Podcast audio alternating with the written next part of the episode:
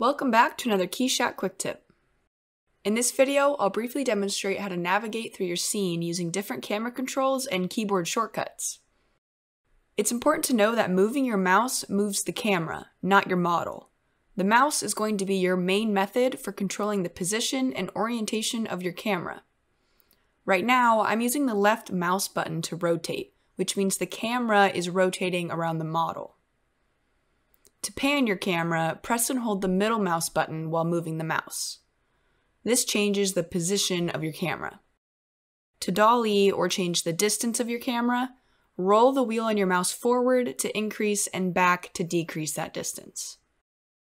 With Geometry View open, you can see that when I move my mouse, that camera in the Geometry View window moves too, which provides a really good visual. In the Camera tab, you can also adjust your camera settings by moving these sliders or by manipulating the X, Y, and Z values. Something to note if you want to bring your model back to the center quickly, just right click and choose Center and Fit, and that will refocus your camera on the models or parts you have selected. So those are the essential navigation tips, but KeyShot also offers various keyboard controls, one of which is the ability to quickly cycle through cameras.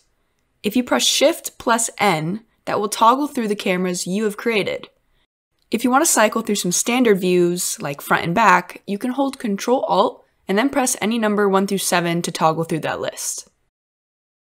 You can see a list of more KeyShot hotkeys by pressing K.